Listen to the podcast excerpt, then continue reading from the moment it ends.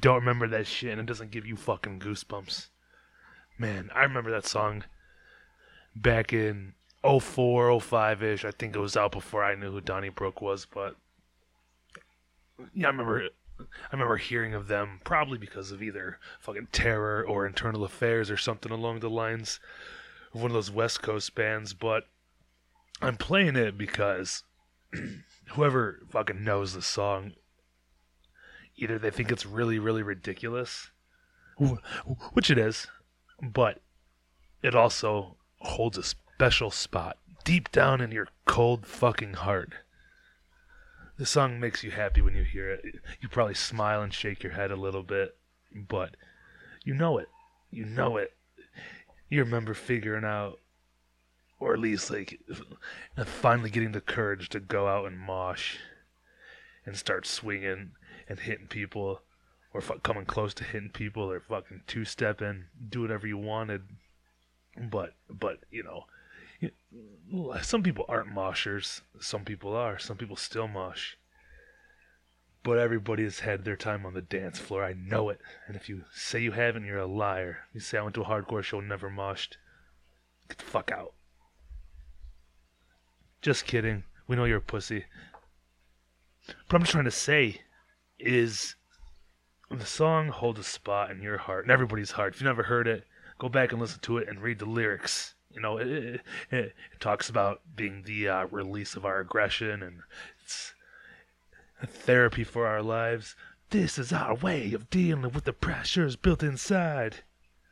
Like, you know, it sounds cheesy, but when you're 17, 18 years old, it you know it uh i don't know correlates with how you feel in life. Everybody's a frustrated teenager at one point then you find hardcore shows and it's true. You know it's like when you work out when you work out when you're fucking running or if you're lifting weights you know how you feel after you just you just don't really give a fuck. You're just you know you let it all go on the dance floor. And that shit was fun. You've never seen Donnybrook, sucks to be you. But you go watch it on YouTube, you can see it. But uh, I'm finally glad to do this podcast. Uh, Martine has been on my list since the first list I ever wrote over a, over a year ago now. With some people that I would like to have on my podcast. It's a very long list. There's a lot of people and I have a lot to get through. But I just wanted to thank him for coming on, taking the time. He has a lot going on right now. It's in like four or five different bands, f- f- wrapping up, ramping up for the Terror tour, and just uh, doing festivals every other month. It seems with with God's Hate and King Nine and Zabalba and obviously Terror. Fucking amazing band. I'm so glad that uh, Terror is still a band and putting out new shit. And I think, I think that band's gonna be around to the end of time, till the end of fucking time. Scott Vogel will die on a stage, and Martine will die on a stage. Those are hardcore staples all around the fucking country, around the globe. From Buffalo to fucking Los Angeles. And without people like them, oh man, who knows? It'd still go on, but yeah, everybody loves when Terror comes around every fucking two or three months. Like before the pandemic, you know, how exciting was it? Every time Terror came through, it was always just as crazy as the time before. He never disappointed. And uh and that ties in with with you know, not just Scott, but obviously the main backup vocals, Martine. He's the shit. And um it was fun conversation. We talked a lot about other things that weren't terror. Uh, because eventually, I mean, I hope I hope to have on Scott someday. We can get into terror with him. But uh of course we covered it. And as you know or don't know, fuck Martin, he has a lot to do with uh Sound and Fury Fest in Los Angeles. That's happening this year. Find out about that in the podcast if you don't already know. I forgot the dates. I don't have them in front of me. I'm not going to lie about it. But I can look it up real quick. I can tell you. Hold on. You know the funny thing is, is with Martine, the podcast almost didn't happen because of the fucking time, the time switch. Because I told him we're talking about 3 p.m. and he said, "Yeah, cool," but it forgot we forgot need to mention the fucking time zone. So I was all all excited like three o'clock, like, all right, when's it gonna show up? I sent him the link. I texted him right away. He's like, oh fuck, man, the time zones, blah blah blah. And he jumped on. It was funny though. So Sound and Fury is July 30th and 31st, downtown Los Angeles. That's all you get for now. You don't get any information. I tried to get it out of him. I tried to squeeze it out of him, but he didn't budge. I'm sure it'll be just as amazing as it is every year. It's it's always fantastic for all day events, and uh, I'm excited. I'm excited because finally Detroit is having a pretty big fest. It's been quite a few years since there's been a festival, and it is called Tied Down Fest. Oh shit! Sponsored by Edgeman Screen Printing and the Crofoot, which is a venue in uh, fucking Pontiac and it's probably like some sort of other entity besides that, but I'm not really sure. But I'm gonna do you a favor. I'm gonna go over all the bands with you. That is gonna be tied down. We'll start from the bottom of the uh, flyer. Starting with our own three local motherfucking bands that are pretty active right now, doing lots of big things. Um, uh, new music coming out from all of them. Big deal. D Block and Enemy of God, the staples. It's like if there's a show in Detroit, one of them bands are fucking playing on it. And it's great. I'm glad they're around. Then you got Invoke. I don't know much about them, but I know they're heavy. And Omerta. I did not know what to expect from that band. Uh, when I first seen them on a flyer, eh, probably about a year ago. Or, no, fucking less than a year ago. I don't know. But I seen him. I was like, I'm gonna check him out. I'm gonna check him out. And I was, I was intrigued. Normally, I don't listen to, you know, stuff. I don't know with that, with that much, uh, with that much to it. I'm like, uh, I listen to fucking guitars and drums and people yelling or not. And that is not what I expected. I like them. They're heavy. The singer's fucking wild. I like how he's like, uh, I think he said he's five two. I seen him at uh, LDB Fest, and he's like, I'm five two. I'll fuck any of you up. He's like, you guys need to mosh harder. He challenged everybody to mosh harder than him, and he's just a little tiny dude. But uh, good for him. That band's fucking crazy, and I'm glad they're coming back to Detroit. Um, who else is playing? One Step Closer. I believe they're from Wilkes-Barre, Pennsylvania and they're fucking good. Check them out if you have not. Then, oh, this is when it gets really exciting. Section H8 from Los Angeles. Oh, shit, finally coming to Detroit. If you listen to this podcast, you most likely listen to Section H8. And if you don't, get to it. Bring him back. Build and Destroy. Oh! I haven't seen them for almost a decade. I only seen them a couple times when they first started out. Then I kind of fizzled out of shows for a while there. Oh, you already know. But uh, Build and Destroy, that's uh, Haroon and Will from uh, uh, Razzle Dazzle, and I don't I don't know if they'll have uh, the same other same other people, which is uh, Mike and Eric from Plague Years, and homeboy uh, fucking uh, was it Rob Black Rob? That's how I know him. And I hope that's uh the whole lineup, the original lineup will be fucking cool as shit. Can't wait to see them. Then after that, oh, another Detroit band. You know, I love how fun Detroit has so many big bands. Never Ending Game, of course. It wouldn't be a fest without Never Ending Game on it. They are just blowing motherfuckers out of the water left and right. I'm I'm really proud of those guys doing it big. And they just keep going. They're on festivals, they're headlining festivals. Just doing so much. And good for them. Keep pushing Detroit. Keep moving forward. Expand your horizons. Then who's next? God's Hate. Ooh! And guess who's in that band? Martine Stewart, the guy who I'm interviewing on this podcast. So listen to them. If you don't, like I said, if you listen to this podcast, you probably listen to God's Hate. Show Me the Bodies next. Uh, I can't speak much on them. I know who they are. A lot of people like them. It, it, it, it veers out of my path a little bit, but I don't mind when it's on. Then you got Mind Force from New York, Poughkeepsie, New York, Mind Force. Always good. I finally seen them live for the first time a couple weeks ago down in Kentucky at LDB Fest. I was blown away. They did that on Merauder. Life is Pain. it made me so happy. There was two uh, f- f- covers that night. I think Undeath did uh what's that? Master Killer. They did that. I think Undeath. I don't know, one of those fucking death metal bands did. But that was sick. So Mind Force is coming. I can't wait to see them again because they, they it's funny. They're like uh, the singer. He's like, more kickboxing. Do more kickboxing. He calls moshing kickboxing. That's the first time I heard that, but I like it. Then uh, Fiddlehead. I can listen to it, but I normally wouldn't. I don't mind it. It's interesting. It's like one of those uh, hardcore anomaly bands that I'm like, okay, that's somehow on this festival, but I don't mind it. I don't mind it. Jesus Piece. That band is fucking huge too now. I like Jesus Piece. They uh, set it the fuck off. They make for a scary show. I can't wait to see them live.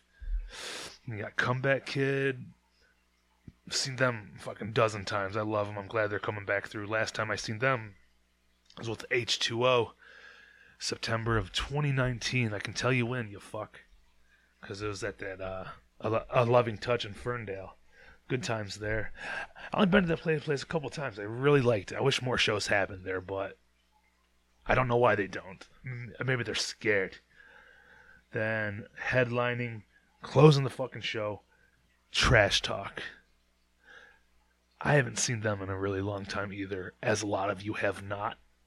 That'll make for a good time. Lots of head walks, lots of stage dives. Smash someone's fucking face. So now I'm gonna double back. Time to double back. There's some shit going on. There's a lot of shows happening in Detroit now. Well, uh, lately, I suppose, and I'm gonna give a shout out to the DHC Detroit Head Check podcast and zine because I went to their Instagram to get this list of shows that are coming up.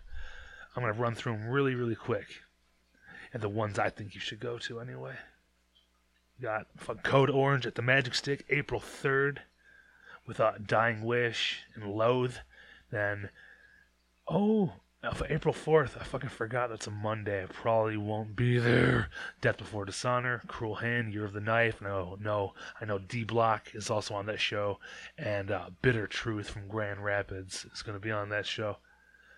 Then, uh, the 5th, oh my god, we're so busy at the Sanctuary again. Heart Attack Man, uh, Bloodroot. I don't know who any of these other bands are besides a, a Heart Attack Man, um, and Arm's Length.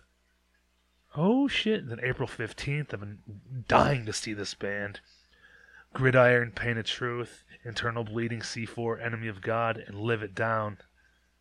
That's gonna be fucking wild.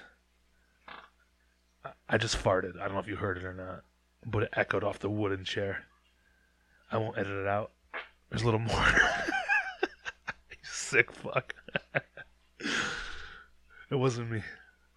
Anyway, whatever. You only need to know some April shows. Fucking Jawbreaker and Lucero and Smoking Popes on 420. Oh, ah! oh yeah, Angel Dust on 418. The Webbed Wing and Spiritual Cramp. Who gives a fuck? No, I'm just kidding. Uh, I like that band, but at um, uh, Edgemen, I'm going backwards here. 416 April 16th at the Edgemen Screen Printing and Embroidery Shop in Clinton Township.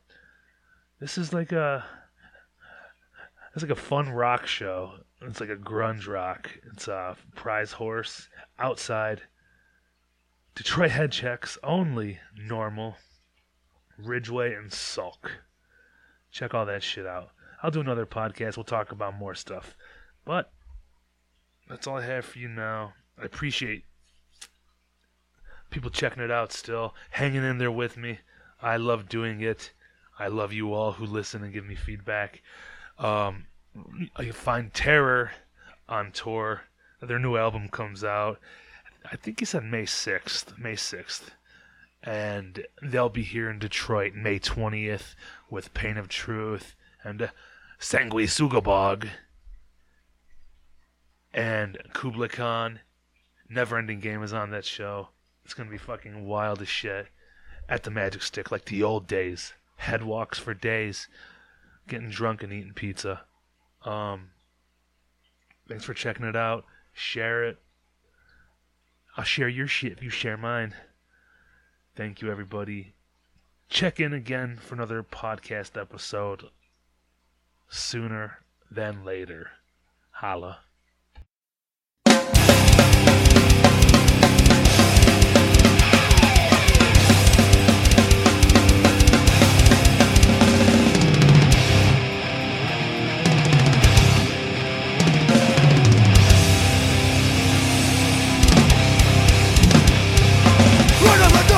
Detroit City Everybody's a zombie, yeah You never know what we get into When we're hanging out and drinking beer Crackheads and buns, guns and drugs It all happens right here Be careful where you step You never know who you might be stepping on Many have walked away This is for those that are here to stay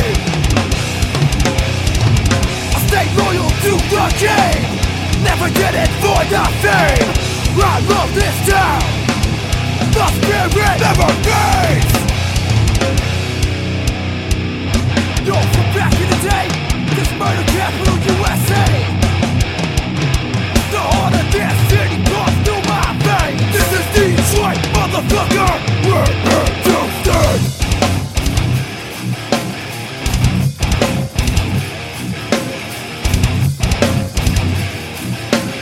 Detroit, motherfucker!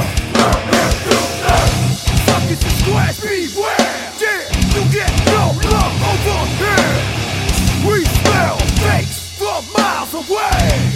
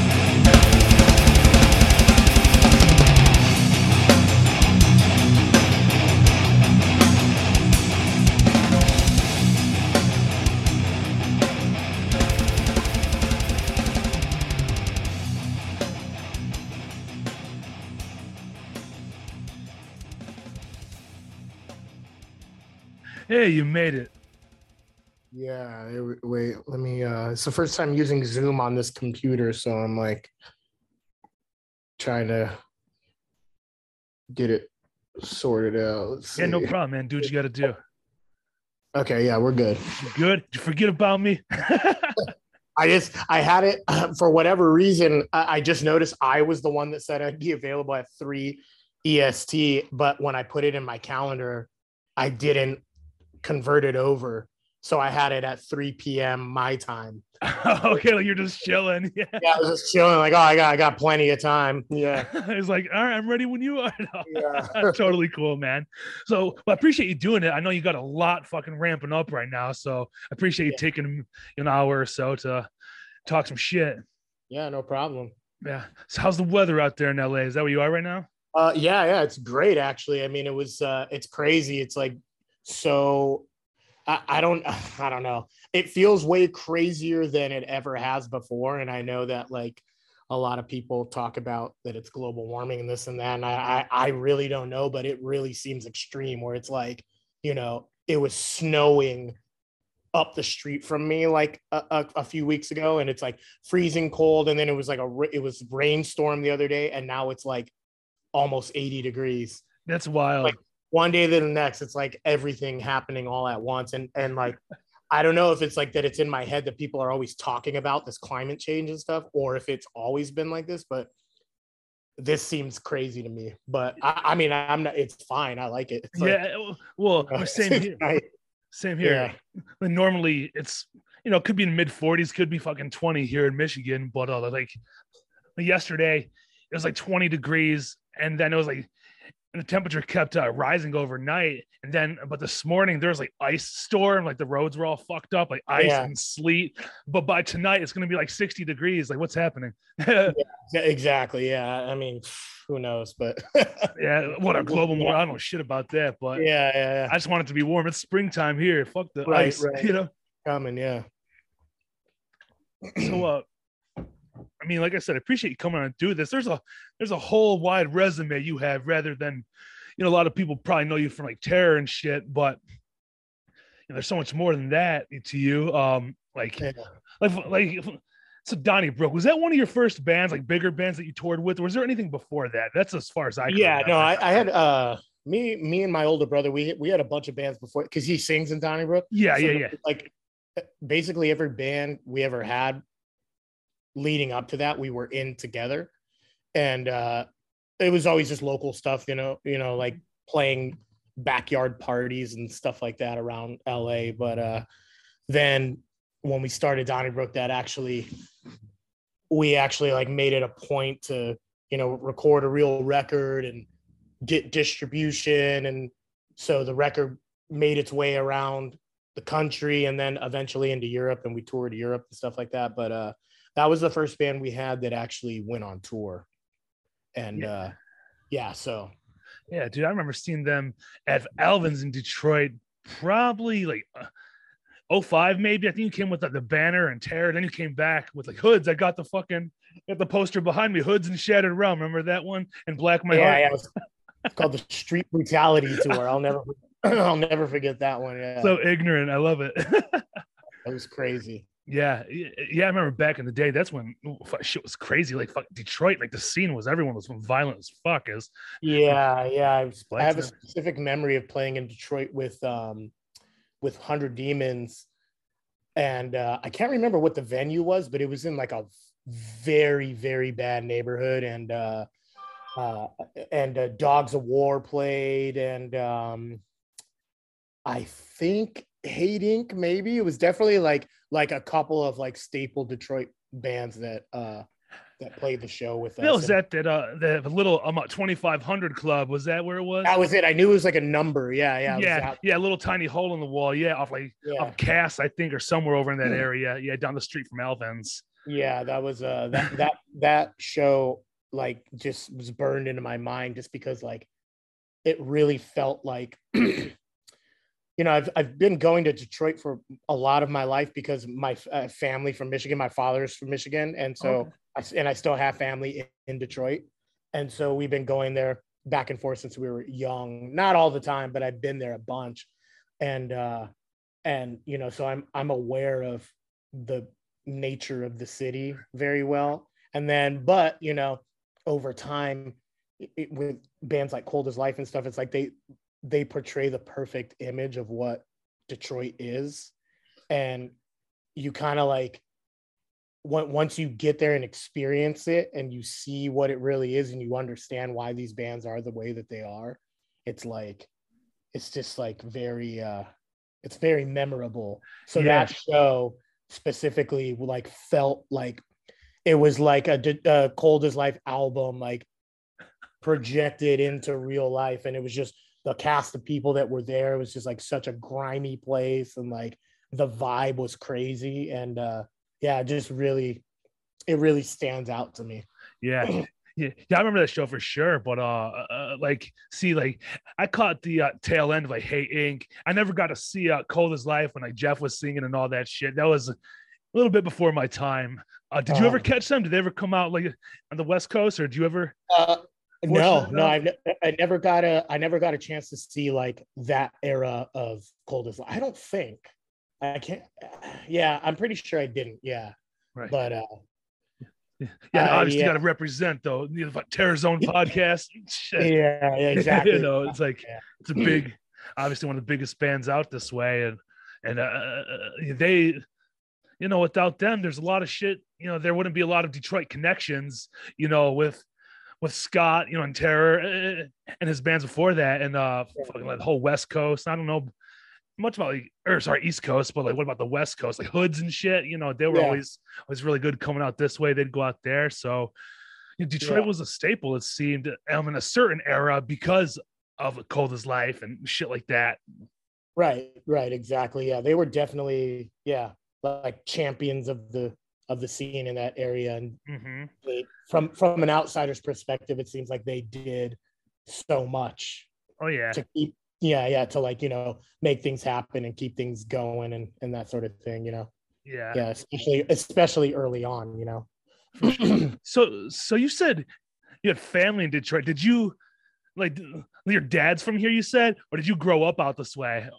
uh no I, I was born and raised in los angeles but uh my father my father uh was raised on a farm in owosso michigan Yeah, I know where that is. So, yeah. yeah it's like you know it's I- it's pretty pretty out there but he you know he moved to la at a young age and set up life here and i was me, me and my brother and my sisters we were all born here in la and um but his brothers and a lot of the family like stayed in michigan and one one of uh one of my uncles is still still there in detroit and uh yeah so you know i would go there as a kid and visit family and stuff in detroit yeah. I, I was like, it, it's probably exaggerated in my mind now because it happened so long ago. But uh, me and my brother always talk about we we took a trip out there when we were kids to to go to the farm in Owosso, but we you know we went we stopped in Detroit first and visited uh, my my father's brother and their family and stuff, and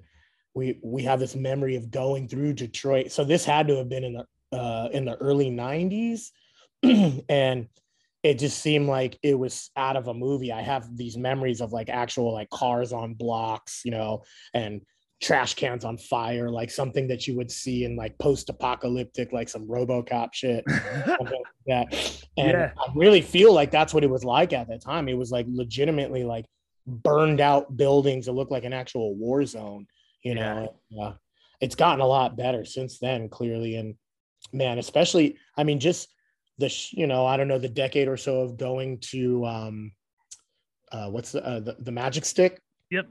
Like seeing that the first time I went to that venue, I don't know, maybe like early to mid 2000s or something to now still going there and just the drastic change in the, the way the venue is or the the the neighborhood that the venue's in like my first time going there was like everything across the street was abandoned and blown out and you know just like basically like drug houses and stuff Oh yeah. and now it's like all cleaned up and there's Yeah.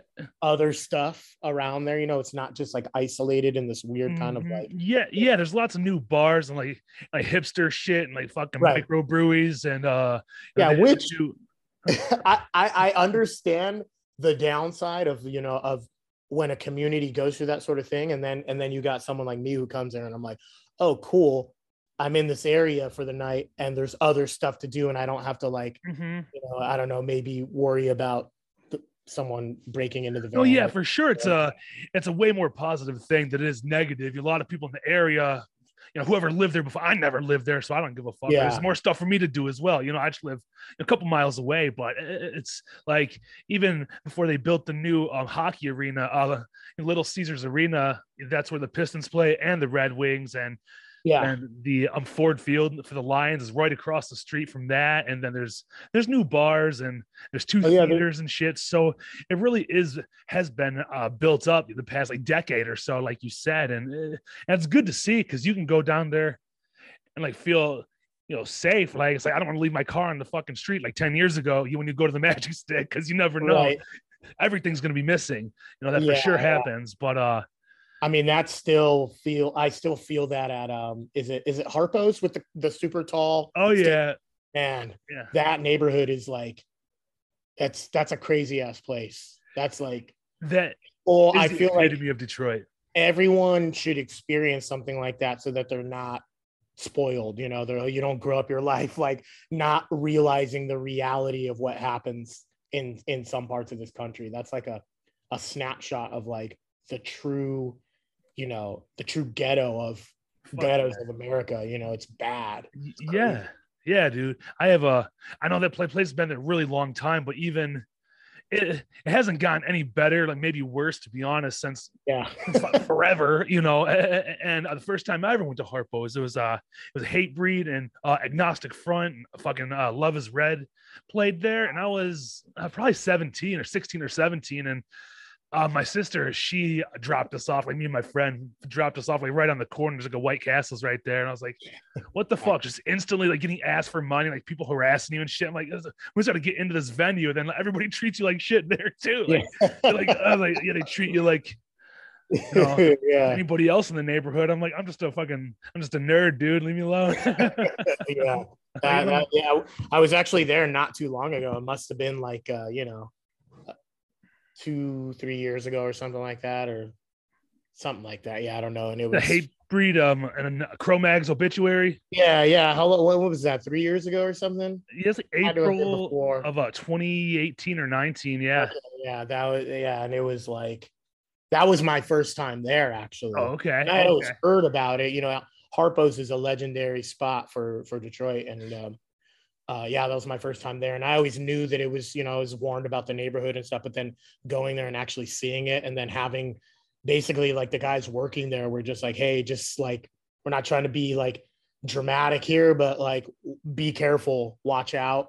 Don't go too don't go too far from the venue. No, don't for sure. around, that kind of thing. And I was like, yeah, yeah, I, I get it. You know, I'll uh, I'll heed that warning. Yeah, but it was great. Yeah. You know, I had a great experience, and Right. Sure. Yeah. Yeah. You know, as long as you mind your business for and don't Yeah, wander too far, you're probably all right.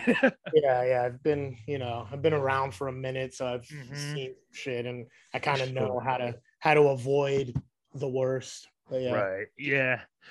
How was it like a like growing up in LA? Like, were you in like a decent part, or you know, is it like a sketchy Uh, area when you grew up?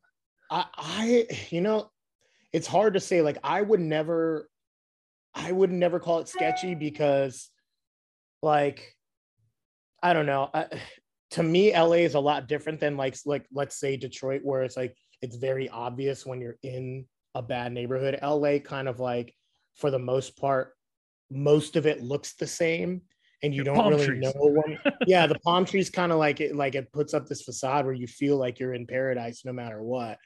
And um so and then plus, you know, it's like where you grow up, you just it's it just is what it is, and you don't really think about it. And you know, my parents did the their best to not, you know, have us grow up in a in an awful environment. But I will say that like the part that I did grow up in, it was just like normal that they, you know, it was like there was a lot of gangs in our little our little part of the city and uh in my high school and stuff like that. And we lived, you know, our house was normal and everything. It wasn't like some we definitely didn't like grow up in some, you know, rundown neighborhood. It was like to- my they did their best and it was nice. I felt like I had a nice upbringing, but you know, we lived in a right behind our house was like a series of alleys, alleyways and stuff. And it was all low income housing back there. And there was always a lot of shit happening right behind our house. You know, it's just like constant kind of like turf war, cl- classic turf war shit where fools are like doing graffiti, getting crossed out, Oh yeah. shooting, shooting every now and then. It wasn't like it wasn't crazy where it was like every night, you know, drive bys or nothing, nothing at all like that. But things were happening, you know, it was like pretty customary to have, you know, the helicopter flying around looking for some people back there and stuff. And uh, you know, there was like the to me what seems like typical stuff that you would go through in a in a in a Los Angeles neighborhood of like, you know, gang activity and the the prospect of going that route. You know kids i grew up with like a lot of them became gang members and stuff and my high school was a little wild sometimes. But um i don't know. I i don't definitely not like nothing you would see in like fucking boys in the hood or anything like that. Okay. you know Yeah. yeah. But, you know what um, comes to mind is movie Colors is what I think of when I think of Yeah. LA, like the uh, yeah. i mean la in the 80s was definitely a lot crazier but um yeah. Uh i yeah i don't know. It's i i think it was pretty normal. I mean i, I saw my share fair fair share of things and experienced stuff but i don't i don't think it was like terrible or anything. I don't think it was any you know detroit shit or nothing like that but but yeah it was uh you know it was okay cool, man. Well, yeah, yeah. Well, the reason why I uh, I was asking is kind of like, how do you, depending on what kind of neighborhood you grew up in, like how do you find like the music that has influenced you? You know, it's like where does that come from if you're in like a shit neighborhood? Because like a lot of Right. people don't listen to hardcore underground shit. Then I feel like in a in like a you know a neighborhood like that, uh, punk is very, especially at that time, is very attractive because it's a bunch of other people going through a similar thing where it's like you're kind of aware of your surroundings and it's not the best situation and you gravitate towards something that's like angry and has a message of, of social awareness. So i think that you know from my experience of being a kid and listening to punk that's like what you're drawn to that sort of thing because your surroundings are kind of like chaotic and you you find this thing that like speaks to you and your situation that you're in you know? So in my neighborhood there was like a lot of punk happening. There was like local bands. There was always like backyard shows going on.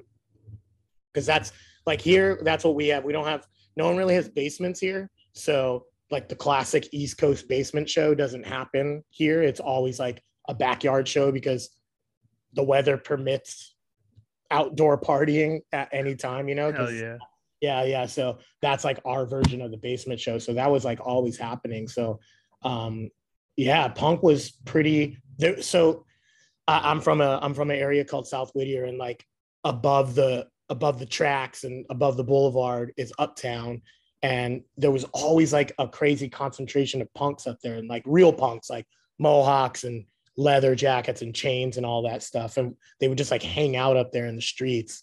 There was always like a good pack of like 20 of them or so. And that was like i never m- me and my brother never looked like that you know? We were always just you know sh- sh- kind of shaved head and normal looking guys but hmm. we were always attracted to that sort of that sort of lifestyle and you know being from la and knowing the the history of la punk you know some of the greatest bands in the world bad religion black flag circle Sure. all that yeah, we just kind of like it was a no brainer for us. We just like got into it immediately once we uh once we found out it existed. We like really jumped into it.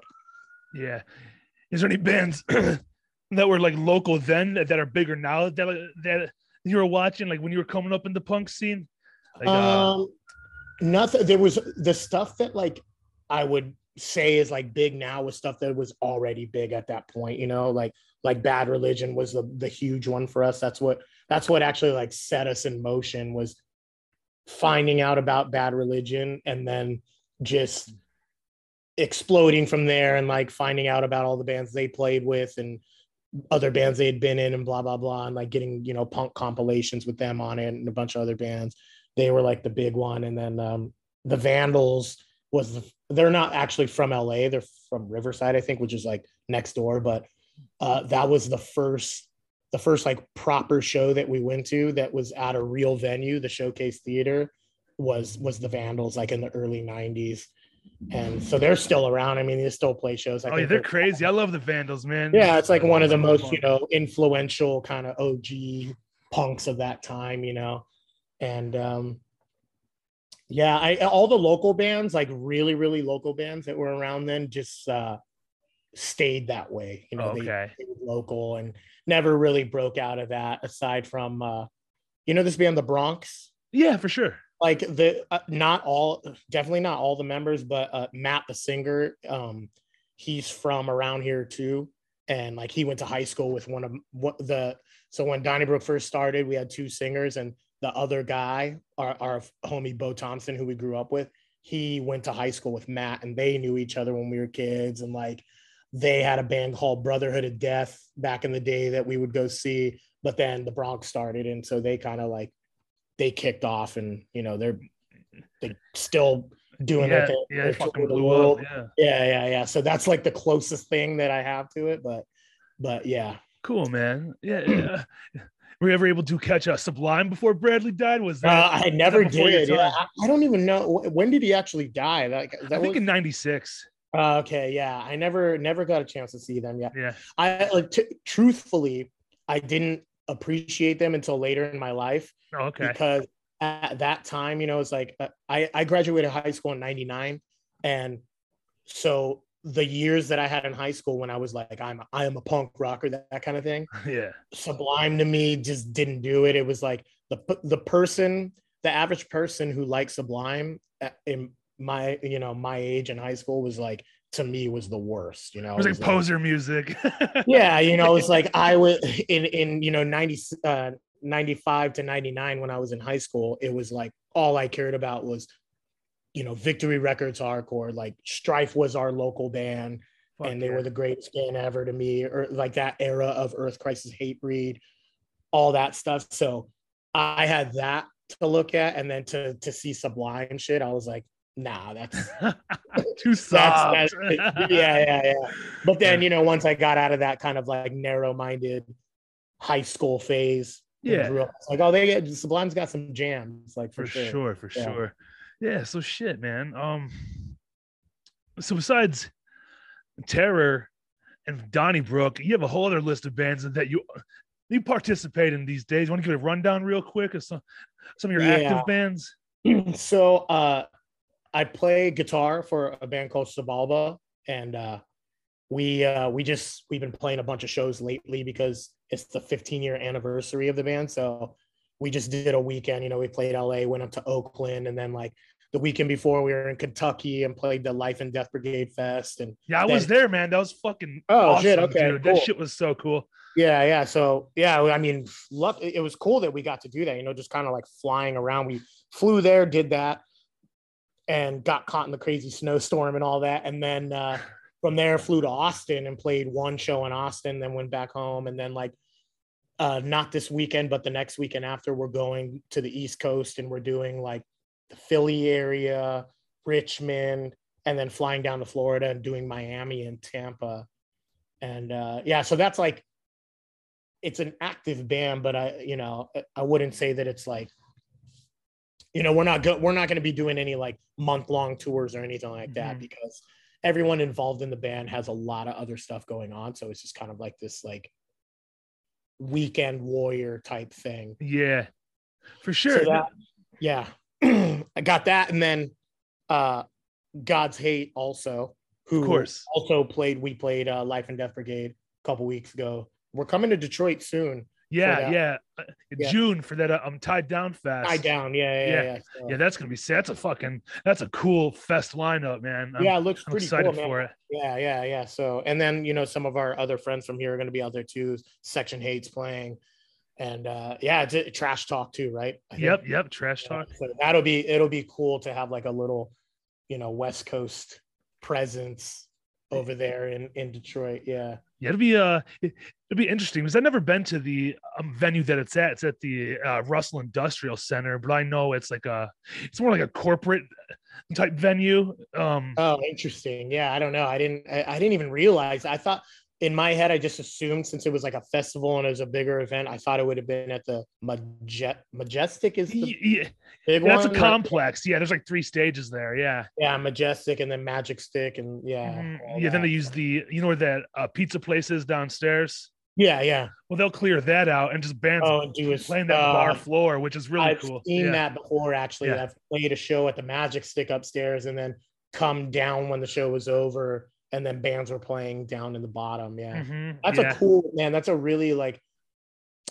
That is, you guys are very fortunate to have something like that. That's like been there for that long and kind of like has been able to maintain a lot of its, um a lot of its like DIY Oh, for sure. heart to it, you know, Mhm. eh, even though it's gone through, I think it's gone through some like owner changes and stuff like that and Yeah, Yeah, for- remodeling and all this kind of stuff. But Yeah. Yeah, for a Yeah. minute there, like after it was like when you know the early or like mid two thousands, then it was like it was like a punk and hardcore like DIY place. But then um I don't know if it was like money issues or whatever, but then like another another company bought it and it was like a techno place. It was like a rave place. I don't know. Like yeah, I don't know nothing like I stopped going there after that. Like, uh, but I know it was more like EDM and like techno shit was there for a lot of the time. But they've uh transitioning back. I don't know if it was just like a bigger crowd still would show up to like punk and hardcore shows or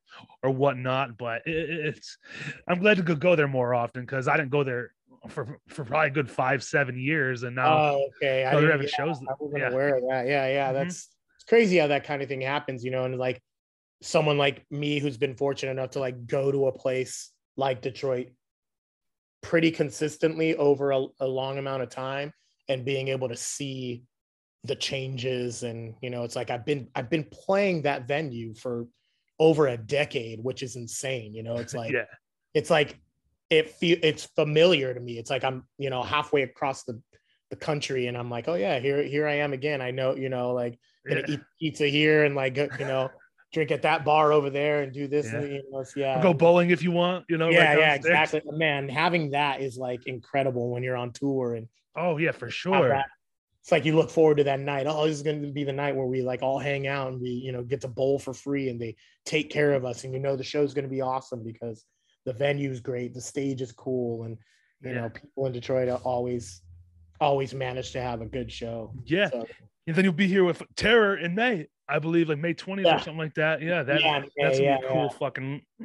That's a cool lineup, man. You got Pain of Truth, Never Ending Game's gonna play, and that other band. I can't say that.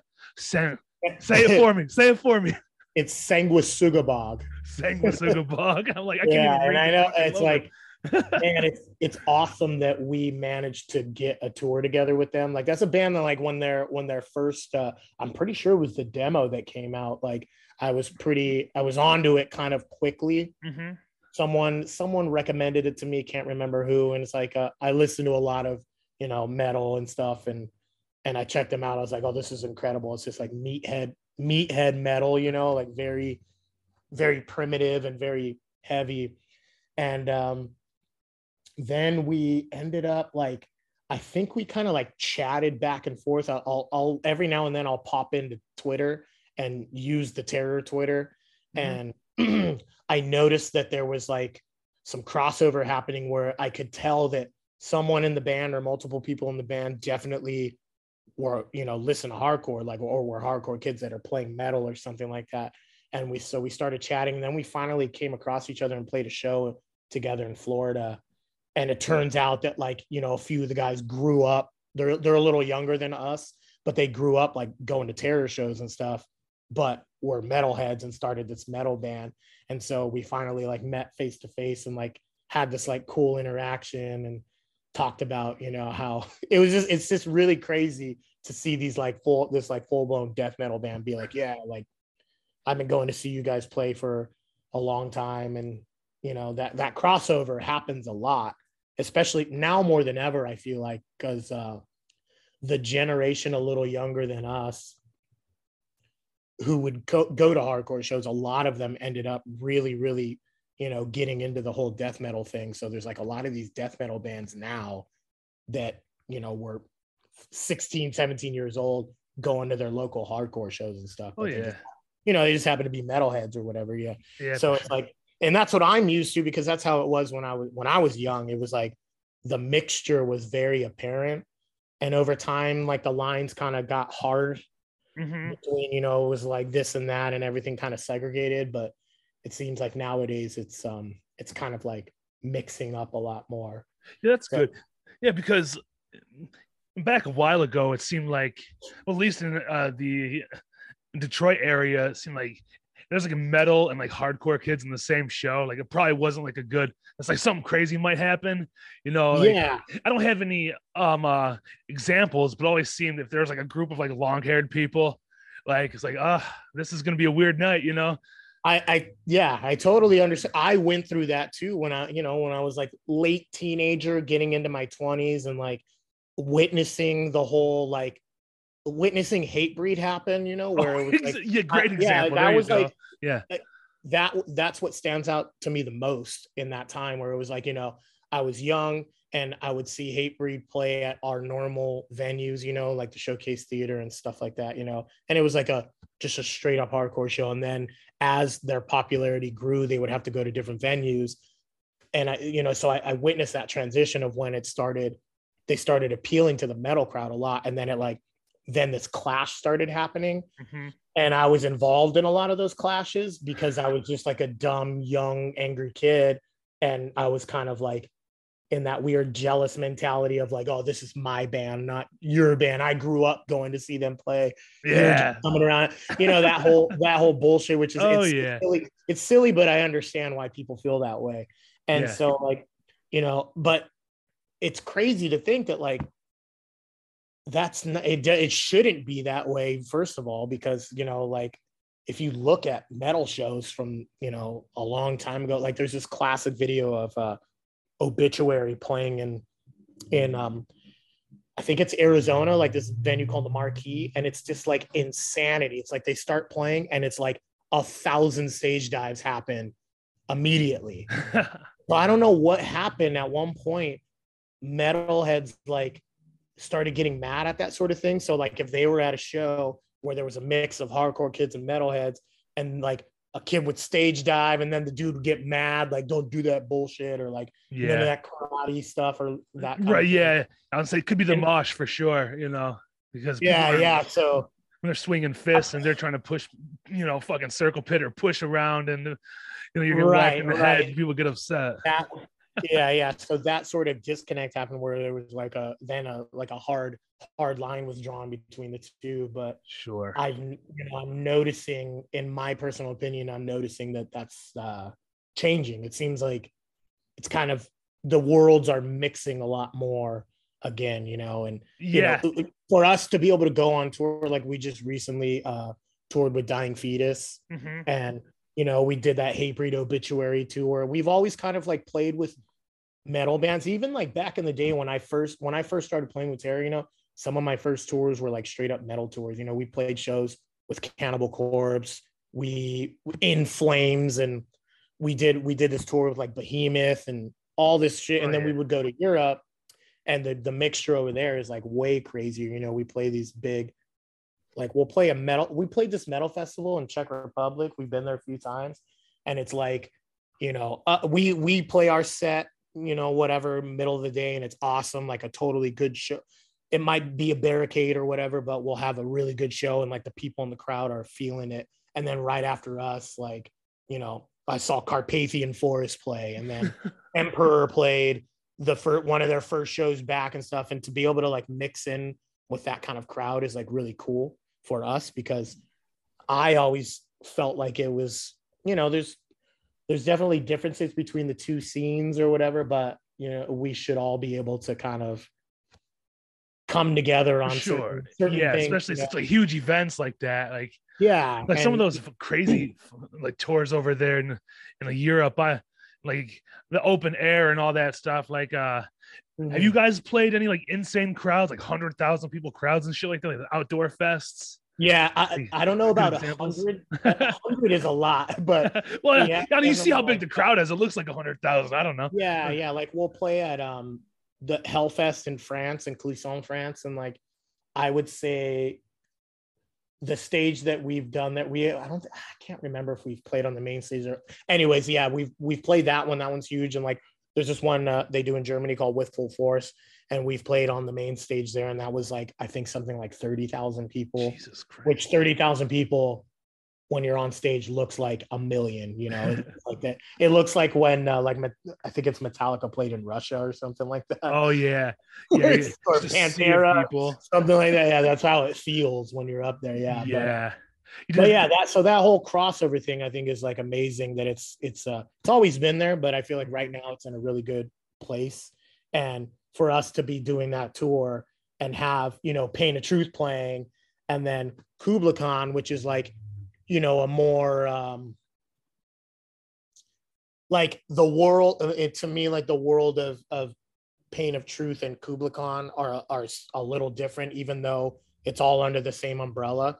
So it's like two bands representing two small, smaller sub uh, genres of the whole thing. yeah. Then you have Sangwa like in the middle. Like it's just like I'm excited to see how it all goes, and I think it's going to be really cool to bring all the different, um, just like different little sections all together. You know yeah. and yeah yeah especially with the whole the death metal thing and, and you know like uh we terror just released a song recently that's coming out on our new record in may and Corpsegrinder from cannibal corpse is on the song hmm. and so it's just like the you know the crossover again is like happening on on all angles and we want to really Sure. try to Yeah, man, I dig the new song. I was excited if I hear something new. It's it's been too long, but you always get get excited when when Terror puts out a new song. You know?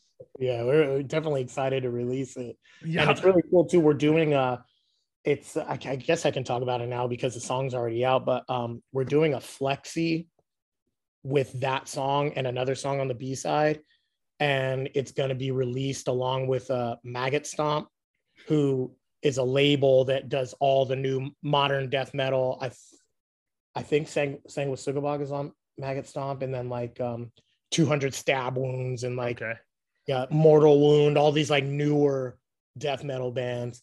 And the guy who runs the label, which this is a crazy fact that not a lot of people know, his name's Scott McGrath. He used to run a label out here. Well, he he lives here. I'm not, I can't remember where he's from, but Maggot Stomp is here, but also his first label was here too. And uh, it's called Takeover Records. And Takeover released the Terror demo. And Oh shit, way back. yeah. So, so this dude Scott has been around and involved with terror since the very beginning, and then you know, then he started his trajectory went like a different way, and he started Maggot Stomp, and he's like now like the premier death metal label, and here we are again, back with him releasing, you know, doing a release with him. So it's just like this really, really cool history that we have with this guy and his labels.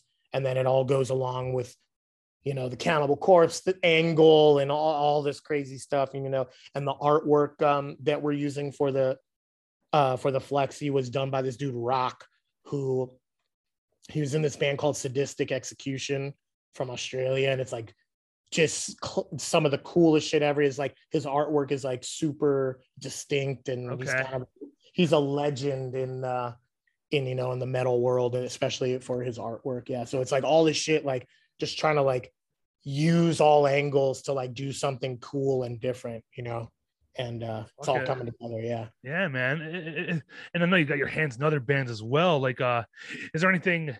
Uh, so I didn't know this, but so you're part of the band Skinhead too, or is that just like a mix up on Discogs? Don't know. yeah no no yeah yeah i recorded uh i i the demo was done by just uh, the skull man is the singer of the band and it, it's his brainchild and he recorded everything on the demo himself and then the there's a new there's new songs that are coming out and i actually did guitar tracks on that so yes i and the band has played one show so far and i played i played guitar at the show yeah so Is it the FYA uh, pre-show or whatever that so, was? yeah so Okay. So because you know it's like i can't say that i'll be at every show because with you know scheduling gets crazy sometimes and i can't fully commit to something like that but if i'm around and the band is going to play then i will definitely play yeah Hell yeah. yeah. I was like, Skinner. Like, yeah what the fuck? I was like, for real? Like, I had no idea. I was like, he's in that Yeah, fucking band so. Of course he is. No. yeah, there's that and um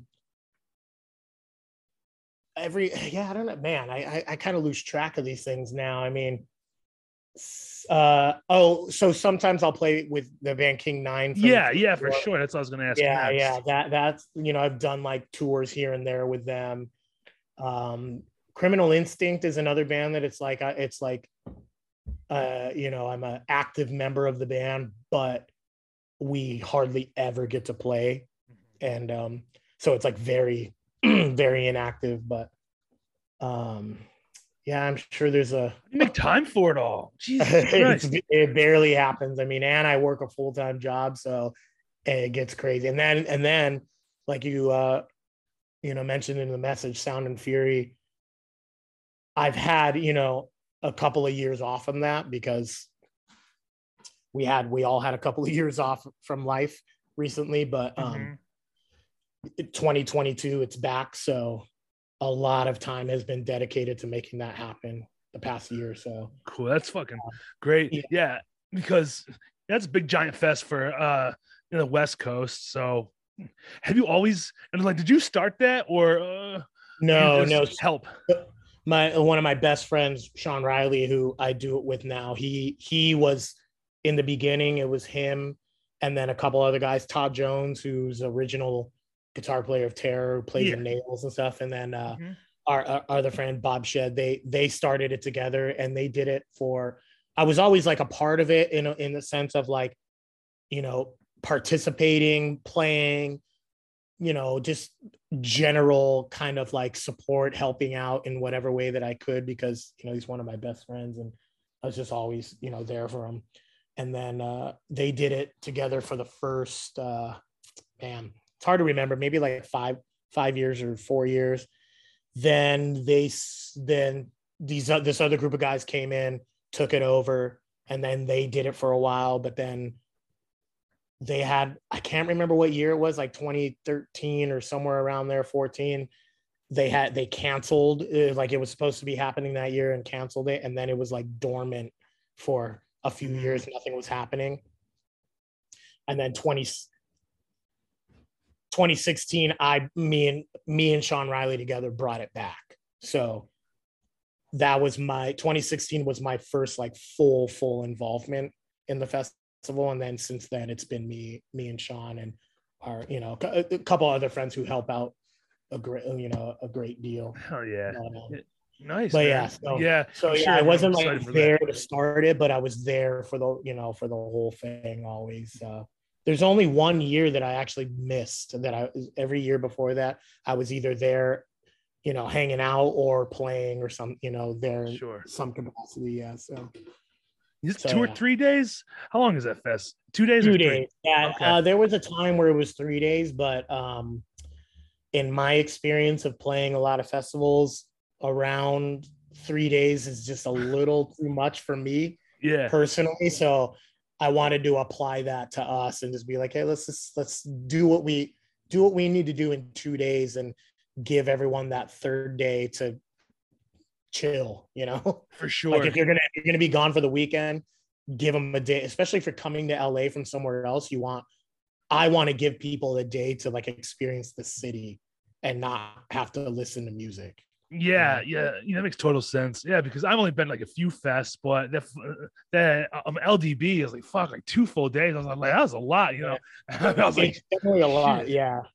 there wasn't And, really uh, nowhere to sit either, which is fine, whatever. Like a DIY space, like they don't have a thousand chairs. I just went, I just walked out to my car, just sat out there. I was like, I fucking chill here, but you know, I wish there's somewhere to sit and listen to music. You got to go outside to fucking get comfortable.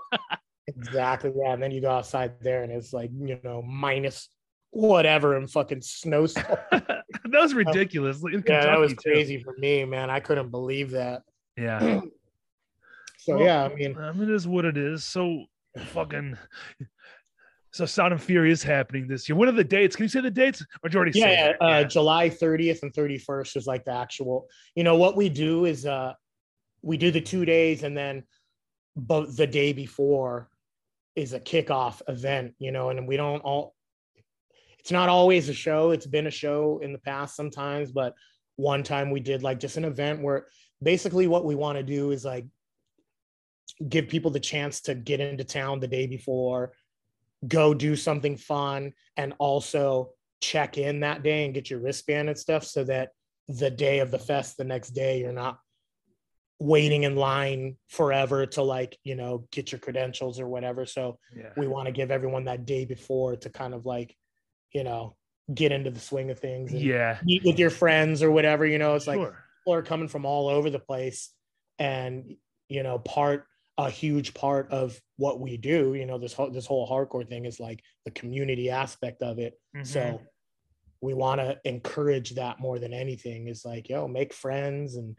hang out with each other see your friends who you who live in a different state that you haven't seen in a while that kind of thing. Yeah So- that is cool you know because with with social media and everything it's really easy to meet like new people who are into the same shit. And if you're all Right. go, if you're all going to the same fest it's kind of kind of hard to sit and have a conversation when there's a bunch of bands that are on constantly. Yeah, so so yeah that's pretty cool. And also with the um a wristband thing like if you're standing in line you might miss the first or or second band which sucks like at at the Yeah. Thing. I thought I was there on time. I was good to go. Then I turned the corner. It's a big giant line. I was like, the oh, line went around the block. Yeah, I heard, I heard Yeah. about that. It's unfortunate, you know. It's like I know that a lot of times it's out of their hands. You know, I- I'm For sure. I'm pretty sure it was like a security issue where Mhm. you know because I did notice that. There was a bunch of organization in the beginning. Yeah, anytime someone That's it. walked in, you know, they had the little wand and they were wanding everyone, and it's like when you do that one person at a time, and there's you know however many hundreds of people there, it's like damn, that's like Yeah. That's- Yeah. The other guy was on a rough, cell you know. phone, like not paying attention and shit. Yeah, and it like, was- hurry the was- fuck up. it was know? one guy too so Yeah. it's it's yeah it's really it's really hard to kind of like gauge all of that and Mhm. you know m- make things happen as smooth as possible Right. and that's something that i've always tried i've always been mindful of that sort of thing mostly from my experience of getting i'm like lucky enough to go to all these different cities and experience the different festivals that happen around this country and then go overseas and see how they do things and kind of like Sure. take the bits and pieces of knowledge that I get and like things that I don't like and throw those out the window and then oh that's a cool idea that sort of thing and just kind of like you know then bring it all together and try Yeah, that is a good idea because there is a lot of um, trial and error in that. And right right being yeah as a show participator, you're always, you know, yeah you see the chaos, you just like, show up and play, but right. then you see the clusterfuck going on, you know? So- yeah it that's can cool, be man. yeah it can be crazy and so it's like and the mo to me the most important thing is the people that are coming obviously because it's like you know it's like they're they're they're buying a ticket and coming to your event and a lot of times they're they're coming from out of town they're flying somewhere they're getting or they're driving fucking 24 hours you know with their friends in the car anyways they get to your town and they need to stay somewhere and they you know so it's like they put so much effort into being there so the number one thing is like making the user experience you know good and and giving Yeah. them as much giving them as much as you possibly can you know because Mhm. goddamn like that's rough like you know dri- driving somewhere flying somewhere being there for the whole weekend staying there you know he- hearing so many bands day after day and then like yeah. yeah it's like give them what they need to to make them comfortable, I guess. for know? sure. Yeah. Yeah. Yeah. How's everything going in LA? You know, these days anyway. Like, is every is everything like opened up pretty well? Like, is the fest or or is there you know like how some places like if you're not vaccinated you can't fucking go or is it uh it's pretty open? It's pretty open from my experience. Yeah, I, I mean, I haven't. Uh, everything appears to be open to me. I don't. Good. I can't think of anything unless something like permanently closed because Mhm. they couldn't. Um, you know, they couldn't withstand the whole shutdown thing. But uh, I do. You know, I. I got. I, I did get vaccinated like really early on because I was like, yo, I need to. uh in my my vision of the, the world at the time i was like look if i'm ever going to want to like tour again especially leave the country i know i'm going to have to do this Yeah, for sure. uh, you know i did it and so i do get asked every now and then and i just have like a little app on my phone i just show them this thing whatever Yeah, you're like, yeah, yeah. and uh but not not always it's only like i think at this point it's up to the discretion of the business i don't think it's like a citywide thing where they have to do that Okay. Yeah, well, that's cool because you know they only see like what's on TV. There's not a live camera in everyone's face in LA, so you're like, like some places are shut down. You hear people saying crazy things about, you know, like uh, New York and LA and their mayors. I'm like, I don't know. I'm like, I can do whatever I want here, you know. yeah at this point i don't even i don't even watch news anymore man it's just like it's Oh, it's so gross. It's there's so no gross. point there's like it's not news is not news it's just No, a, it's all just a- opinions. a marketing platform and uh yeah it's just not it's not worth my uh it's not worth my personal time i got No, no, no, no. That- to do yeah Ugh, it's so like just gross to even talk about. like Yeah, it's so yeah, exhausting, all of it. Yeah, it is very, very exhausting. Yes. And when you watch, you know, when you watch all these news outlets, it makes life even more exhausting. You know, it's just Mm. because if you really just pay attention and and you watch the news constantly, it's like it's nothing but just the worst of the worst, you know. Yeah. It just makes if you focus on it, it's just like, okay, It's like Well, the world is, you know, yeah, afraid of everything and you Uh, know, yeah. sad. It's like yeah, then fuck Putin and Russia and this and that. yeah, I, like, I'll get ugh. caught up in it sometimes, and I'll start reading things, and I'm like, "Oh my god, this is it," you know. like, just nuke us. Done for, you know. But uh, you know, even if we are, I don't know. I'm not going to focus on that, you know. yeah, it's Yeah. uh, it's like just hardcore goes on, you know. So that's yeah, uh, yeah, exactly. that's a good thing. Like like, eh, and that's what everybody was looking forward to. It seemed, which is um after well everything like settled down um everybody's coming back to shows there's so many fucking shows and everything just it, it was a kickstarted with fucking jet fuel like there's so many shows and and uh, you know it's and it's everything anybody could ask for i guess and now you got it motherfucker you got it taken away and now it's here so it's good to see people come back and support everybody I, agree fully. Yeah, it's it's really it's really nice to to have to have this again, you know, because man, it was that was crazy. When I think eh, like you know, I got through it and I stuck it out and everything, and it like it kind of like is a blur now, you know, thinking back. The idea that for basically two years we were all like just sitting in our homes all day long, like, oh my god, it's crazy to think about it. But uh, you know, now here we are like it, we just terror just went to the UK. We flew over, we went to England and, and played a bunch of shows, and that was like surreal. Especially because that's something that we've been doing. You know, we did that. We do that every year, multiple times a year for the Mhm. past. You know, I've I've been playing in the band for like 16 years now, and so to have that like all of a sudden stop, and then have that that uncertainty of when it was going to happen again, and have the man oh, it's so tr- it was like traumatic to have things booked thinking like oh this will all be done in a few months or whatever. Let's book right 10 days 10 days like oh shit, no. okay push it push it back push it back. Cancel that cancel that. That's canceled. And then like oh hopefully we're going to be able to do it in the you know the winter. And then it's like you know you stick it out and wait. And then a month before it's like we're not going to be able to do this cancel that too you know? So i like legitimately like it made me like when we went to the UK recently, I didn't believe it was going to happen even flying there, I was like, no way we're gonna play these shows. Or someone's gonna get COVID on the was like, plane and yeah until i see, until i'm in that venue playing i won't believe it. And then it, it was fine.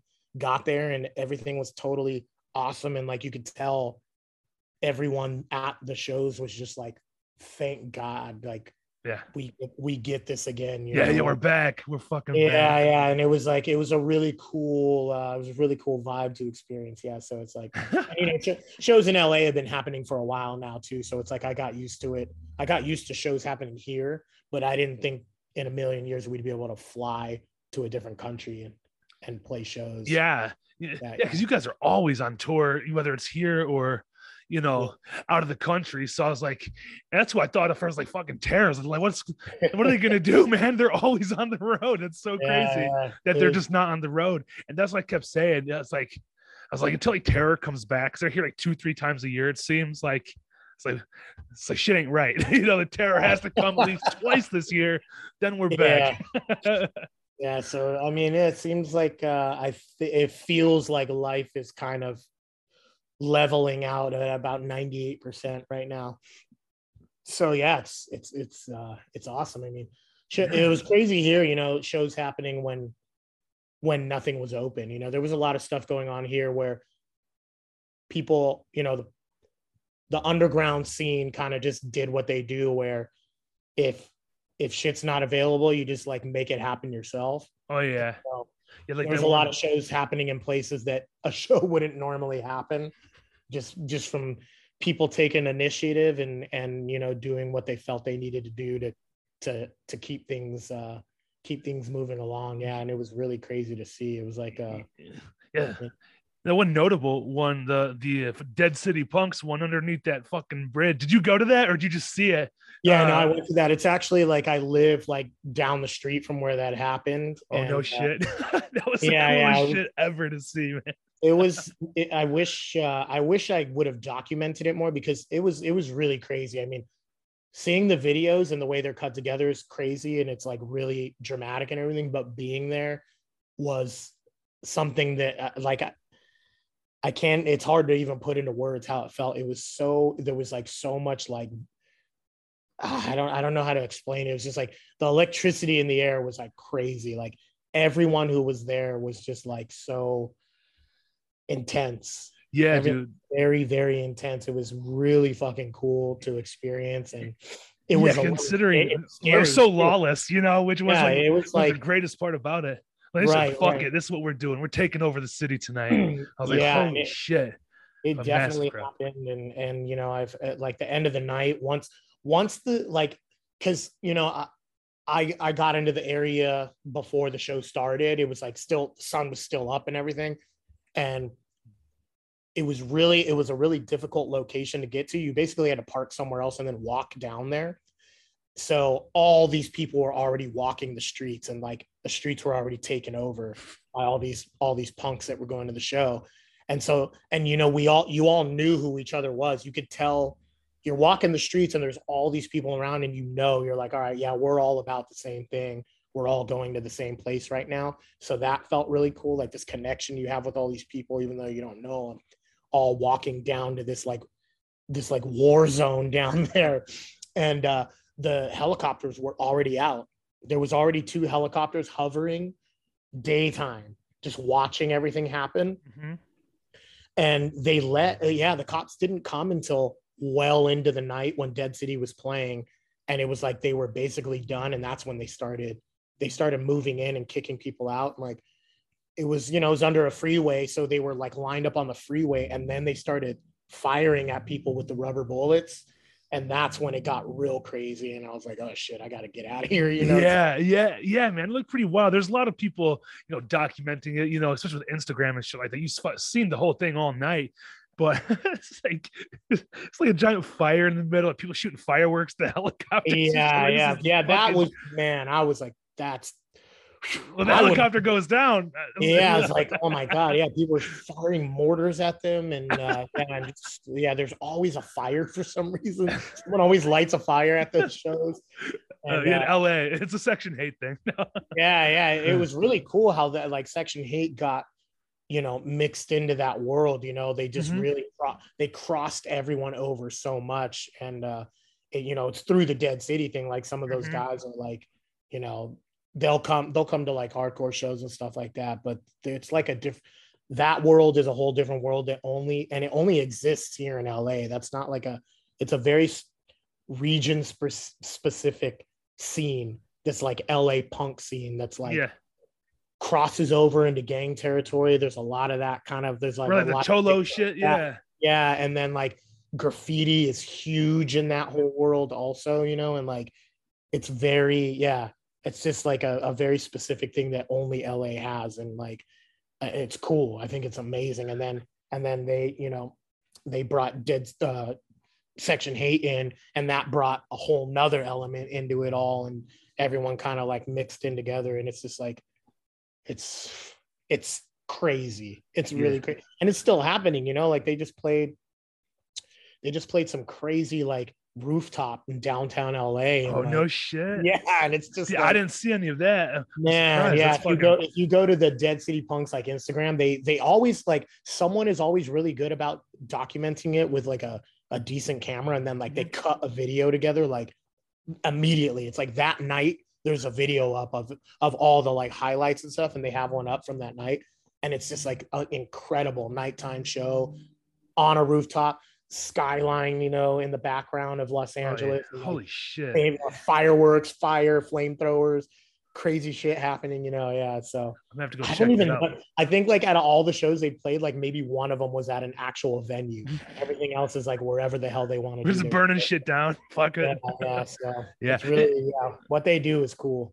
Yeah, man. I like how you said like being there, like the feeling was like electric. I know what Yeah. you're saying is because uh when a Madball and, uh, and Murphy's Law did that show in Tompkins Square Park uh last April in New York, everybody got all mad. And I drove out to that one too because you know everyone I love Madball and Wisdom in Chains and and Murphy's Law. Like I never been to New York City either, and I just went for Oh, cool. for just a couple days. It's like I'm gonna go out there on Friday. They're playing Saturday. I'll go home Sunday.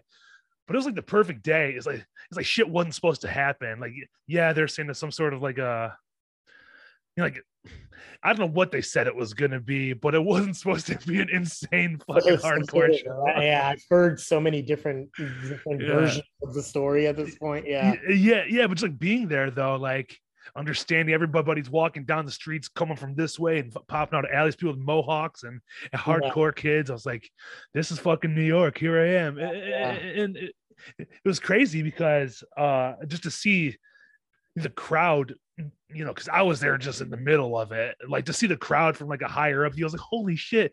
There's like they said like 2,500 people or something like that in Tompkins Square Park.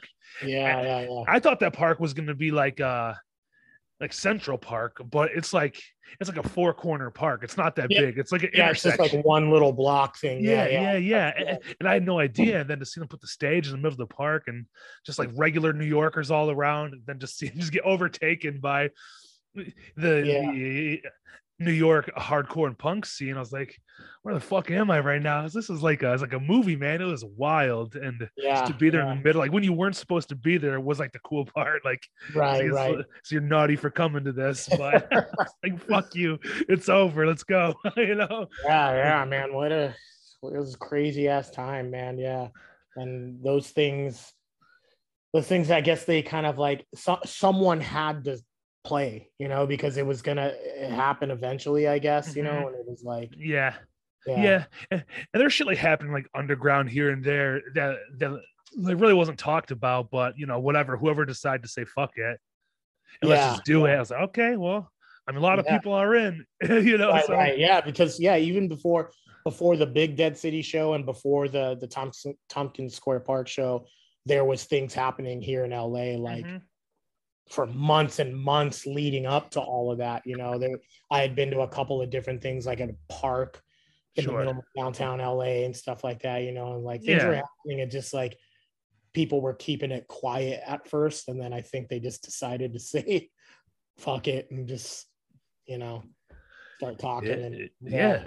Mm. It's weird though, because now it's like it never happened. It's like it was just a blur in history. Like fuck that. Like Right, right. It's, it's like you can go anywhere for the most part, and you don't have to wear a mask or shit like that. It's like nobody's even talking about it. I'm like, well, that's a good thing.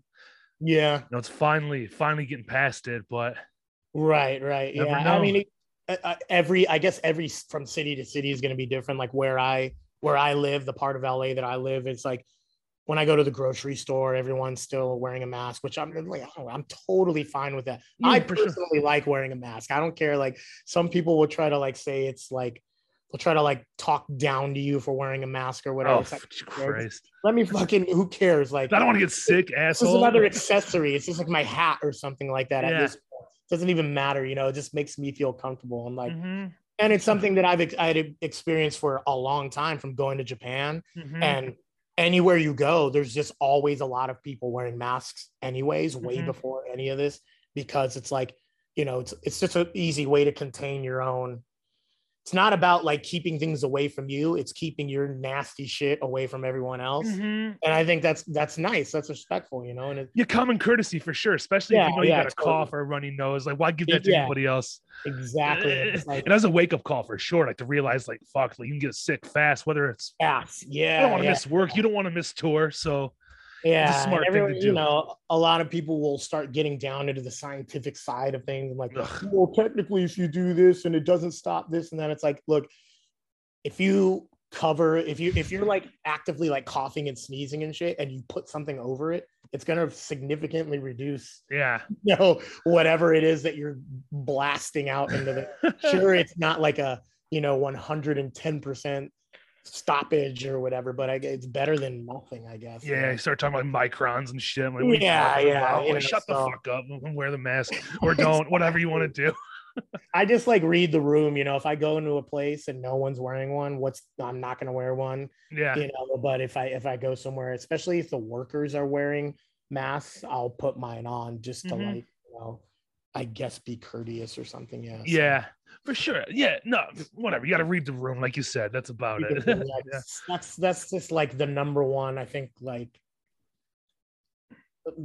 people just need to do that a little more often and just be like aware s- you know aware of your surroundings Yeah. So, so anyway, you know. different subject. Fuck that COVID shit. yeah yeah no, no, got a couple random questions. I guess we can wrap it up here soon. Um, I was gonna ask you, do you have any in your history of touring? Is there any specific um favorite tours or bands that that you play, played with that is most uh, memorable to you? Like any anything, whether it's with Terror or or any other band you play, Yeah. played in that you really liked that you remember the most?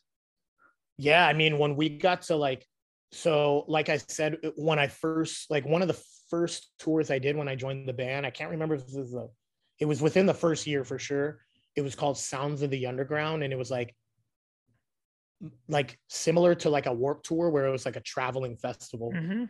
way smaller scale though. It wasn't like multiple stages like that. And um you know uh, the headliners were like in flames and as i lay dying and some stuff like that. But Gwar was on it cannibal corpse behemoth and uh you know a, bunch of a bunch of other metal bands but like that stood out to me so much just because i never thought i would play with any of those bands. And then getting to meet them and like actually like connect with them and making friends with Cannibal Corpse and Behemoth and like it was just like a such a crazy introduction you know it's like because I went from just playing you know whatever and uh, you know these normal hardcore shows to jumping into the band with Terror and immediately like I played stages that so big that I, I never even set foot on a stage that big before you know I had to like I had to buy new equipment because I was like, no, my my little dinky shit is not is not like sufficient for these, you know, the size of these stages and these crowds and stuff, you know. So and then like, you know, we played a couple of uh side shows with Cannibal Corpse and just like really got to know those guys and like uh it just like tripped me out to to find out their history of their love for hardcore, especially like Rob Barrett, the guitar player, and Mhm. Corpsegrinder. Like you and those fools are like straight up like in love with New York hardcore, and a lot of people Oh probably Yeah. would would never know that, you know. Like, No, and I'm talking like there was a time like Corpsegrinder had his little like boombox and he put on like uh, break down the walls youth today and was just like moshing around and knew every word every song, like like legitimately loves. I, I I doubt it goes beyond that. It's probably just this like specific era of New York hardcore Mhm. when when they he was young and probably everyone his age that was into underground music was like fucking with that, like agnostic front and stuff like that. Cool. Yeah. Yeah, But, how uh, is it? How, how is it? Uh, like being on a tour, like that like a traveling uh, giant tour. Like how is like a uh, wouldn't say like Terror's like a lower level band, but according to all those headliners, you're not high on the list. There, are you treated like uh, are all the bands treated the same? Like uh, Uh, For the most part, yeah. I mean, I have no I have no bad memory of that tour is like specifically like it's definitely happened where we've we've done some tours with certain bands that kind of like uh you know kind of just big dick the whole thing and kind of treat everyone else like like they're not important or whatever which Okay. is fine i don't like whatever i don't give a shit they can do whatever they want but that tour was like really cool because everyone was just like kind of cool with each other you know and there was like a cool little uh little friendship going on amongst everyone. And okay, you know like we would actually like hang out with each other and like because you know you're there all day and there's a lot of downtime.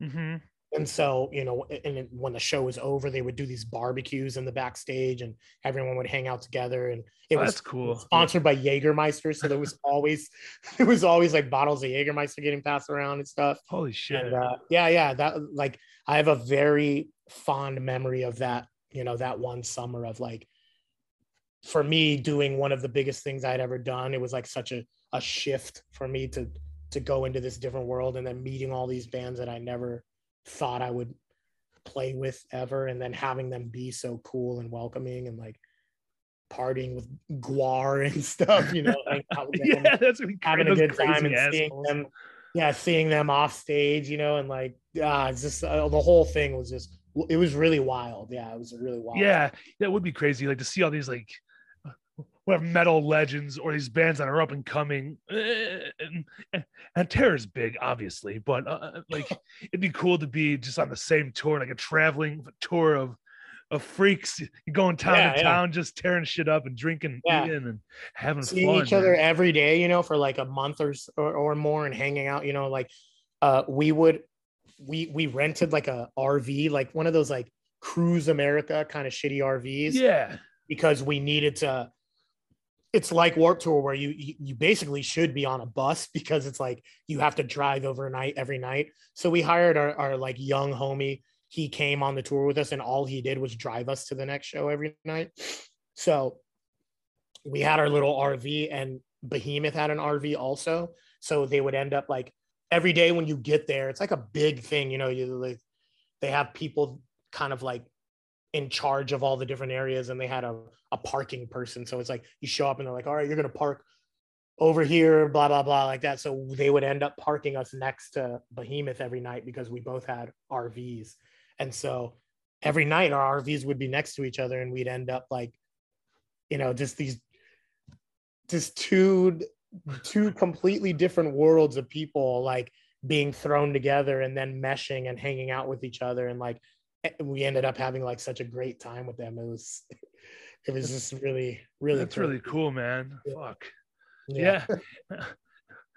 Did they do a more than one year that that sounds the underground? Did it come around quite a few times? Yeah, I think they did a few years, but uh, and Terror actually did it twice. But the first time they did it, I wasn't in the band yet. It was the year before. Oh, okay. Yeah, so Yeah. that's what it was, or maybe two years before. Yeah, so, Okay. so yeah. missed, uh, one of them. Yeah, Because I remember seeing the lines for it, and I was like, I was kind of torn. I was like, that's a lot of metal, man. I was like, "Ah, I don't know. you know, for me personally, yeah. but a lot of people were fucking you know, ecstatic for that shit. But I'm like, I don't know. but that's okay. That's okay. Next, I was gonna ask, uh, is there any is there any music that you listen to currently that is uh that that'd be surprising that's not like hardcore? Is there anything are you always listening to hardcore or is it like a totally different genre that you listen to daily? Yeah. uh, Like daily, I listen to like uh, I listen to a lot of metal, Okay. and uh, but even that, you know, it's like even that daily is kind of it gets kind of crazy, you know, just Mhm. listening to like aggressive shit over and over. But uh, uh, there's this band called Dool that I listen to a lot. They put out a new record like not that long ago, and it's like, so there's this band called The Devil's Blood, who is it's like it's like psychedelic rock kind of thing, but a, a, like very occult influenced. And uh, Okay. uh, the singer and her brother did the band together, and her brother was this guy Selim, who ended up committing suicide several years ago. But he also he would play guitar for Watain, so they- they're like, even though they're this like psychedelic rock band, they've always been kind of mixed into the metal world just because of who they were, and a lot of like metal guys listen to the band. So, anyways, he committed suicide. The band broke up, but then some of the people from that band started this new band called Dool, and it's like very similar. It's like, you know, psych rock kind of thing. you Psych know? rock. Yeah, I guess that, I don't know if that's a good description for it, but it's Yeah, like- I mean, I don't know. Definitely just- like rock music. You know, it's like on the softer side of things, but you know, something a little different. yeah, just something different. And I put that on a lot because it's like very, very easy listening for me. Yeah, but I- other than that, yeah, like I listen to a lot of metal. And Yeah. I mean, I was gonna say I can see you dancing around the house to like the fucking Temptations or something. yeah, I mean, yeah, I'll definitely do that too. I mean, I, I my musical taste is all over the place. Um, the only thing that I don't listen to and I can't stand is country music. Oh yeah. yeah, What about I like old lot of- country, like uh, like like outlaw country, Johnny Cash, or nah, you don't even fuck with that. Yeah, no, I, that to me is like fully understandable. There is some stuff. There's like uh, there's some things that you know I've heard of from that world of things where I'm like, okay, I get this. You know, it's like very it's very close to like blues or something. You Yeah, know, for sure. but uh, when it comes to like you know Florida Georgia line or some shit like that, you know, I'm like I, but I'd rather I'd rather cut my ears off than to. Yeah, man. Yeah. Oh fuck. Well, um. Oh, a question for you. Uh, I don't know. Uh, well, so Donnybrook doesn't do any shows anymore, right? Or do you guys still do shit? I mean, do you have any plans to do anything? Not no really. plans for sure. We played we played LA like a, a couple of years ago. Um, one of my close friends who he sings in Xibalba, he does he does a yearly uh, toy drive show around Oh, cool. Christmas time, Mhm. And uh, the last was it the last one? No, not the last one, but the year before the last one, we played. Donnybrook played, and uh, aside from that, man, it's just basically local shows. Like oh, we like several years ago, we flew to Ohio and did one show, and that was like the one show that we did. Like our our friends put on the show, and uh, yeah, we did that. But other than that, yeah, we don't really do much of anything. Like no plans to do anything. It just kind of like Sometimes. yeah, yeah. Well, I mean, we it's ne- never like broke up or anything like that. It just Yeah. kind of put on put on the back burner, you know. Yeah, yeah, yeah. Well, no, I asked because I still, you know, after all the years, I have like a there's a little spot in my heart still for Donnybrook and that one song, "What's a Little Blood." You know, just just just yeah. you know, just like be, be- being like young and just hearing that song and fucking hitting my friends neck and stupid. You know, back in the day, it's like, you yeah, know, yeah. I mean, it sticks with you, even though. Some people might say it's like cheesy and corny, but there's some heart to it. There's Yeah. some soul to that song, man. I love I- that shit. I never like we we never took ourselves too seriously. So like I understand, you know, it is a little cheesy, but it's like that's you know, all of this is a little cheesy at some point, you know, like when you think about like moshing and stuff, it's kind of funny. So- it's hilarious. Yeah, so it's like, you know, write a song about it and like be be aware that it's funny, you know, that we Mhm. that we do this shit to each other. We like we all of our friends watch a band play and we we hit each other while this band's playing and we think it's like the the coolest most fun thing. It's a little cheesy but like I, you got to be aware of that, you know. Oh yeah, for sure. But yeah. Self awareness is a good thing in hardcore. Don't take it too serious. Yeah, you, know? you can't take it too serious, man, when it comes But to you look silly. Relax. Yeah, yeah. yeah. No, no, no. eh, eh. And also, uh, I remember, I, I think you guys came with with uh, terror one time, maybe terror and the Banner, maybe one time you guys came through. I know I seen you guys twice. The first time was with, with Hoods and uh, Shattered Yeah. Realm. Another time, I think it was at that same place, Alvin's. But I seen Scott like moshing. And I was like, I was like, what the fuck? I was like, this is insane. Because I was still still young at the time, so terror was, you know, everything to me at one point. And I was like, holy Yeah. shit! I was like, I'm down here fucking bumping into Scott Vogel. This is the craziest shit ever. yeah i mean that's that's how we met Scott was because you know like when he moved from Buffalo, he moved to the West Coast. He moved to Arizona first, but then um, but then he came to to LA and just from like us going like we we had our little group of guys and then you know Nick Jett from Terror and and like uh, Corey Williams from Internal Affairs, all these like piece by piece, all these other bands up in the valley had their group of friends, and we were all like, we were all at shows together, but uh, you know, didn't really become friends until I think Scott might have been the one that like, you know, kind of bridged the gap where we were, you know, at a show watching bands play in the pit and then he was there too and he was like oh you guys seem cool you know i see you at shows all the time like let's hang out. And then from there yeah we all started hanging out with each other and then Donnie donnybrook started playing shows with terror and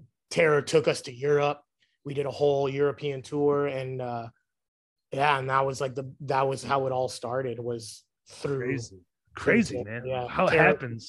yeah yeah it's crazy to me it took so long i mean i guess we were when we were younger and we had our group of friends we were we were totally fine with just our little group and we didn't like branch out that much because we just you know we had our own little group of friends and and someone it took someone like that to like break through and be like hey what's up you know like Sure.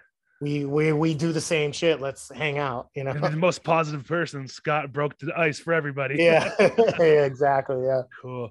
Yeah, eh, eh, eh, eh, it's weird, man. It's like hardcore is like a never-ending story, and there's so many different f- branches and fucking weaves and and pass-throughs, and it's just crazy that it's all all such a small subculture of like real life, you know. And yeah totally we're fortunate to have it.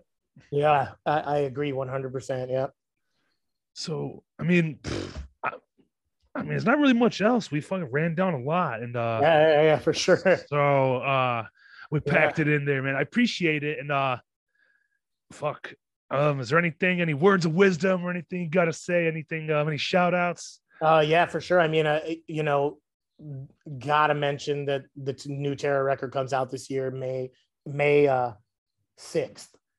Pretty sure May sixth is the, like the day it drops, but the pre-orders are up right now. There's already like if you just you know go to whatever Terror's Instagram basically has all links to everything. You know, that's like the easiest place to find everything.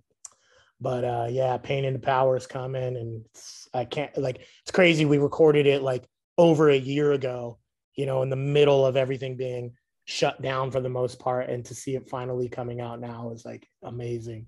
So got that, and then Sound and Fury, yeah, Sound and Fury will be July 30th and 31st here in Los Angeles. So Cool. And when's the lineup coming for that? Any idea? Or still Line, line up soon. Yeah, line up soon. We're not. We're we're uh, we're just like we're taking it slow, just because you know. It's just we, we just have nothing, no reason to rush right now. Yeah, yeah. There's a lot to go into it. And, And- and things can change us- at any time. Yeah. Yeah, yeah. For us, the most important thing is like the time. The dates are locked in and everything. So it's like we know that we have a lot of people that travel. So it's like we now can say this is it's happening in Los Angeles these days. So plan your travel accordingly. You know. Yeah.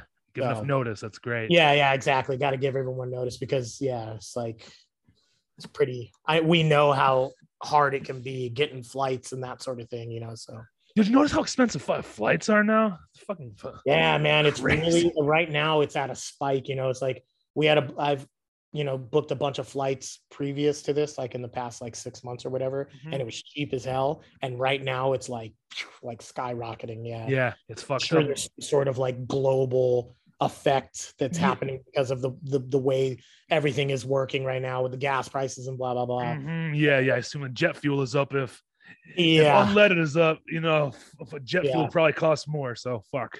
right, great. right. All right. Nice. Well, like I said, that's it, man. I appreciate you giving me your time. You know, you know, you actually got a lot of things to do other than talk shit for an hour to some guy in Detroit. Yeah. But I appreciate it, and um, I look forward to uh, we got Terror coming through and fucking God's hate, and just it's gonna be a good time for Detroit in the next few months. Yeah, and, yeah. Uh, yeah. Well, well, good luck on tour. and Good luck, new record, and all that shit, man. Um, I look forward to uh, seeing you in person here in a couple months, and yeah, hell yeah, awesome. Yeah, for sure. Cool.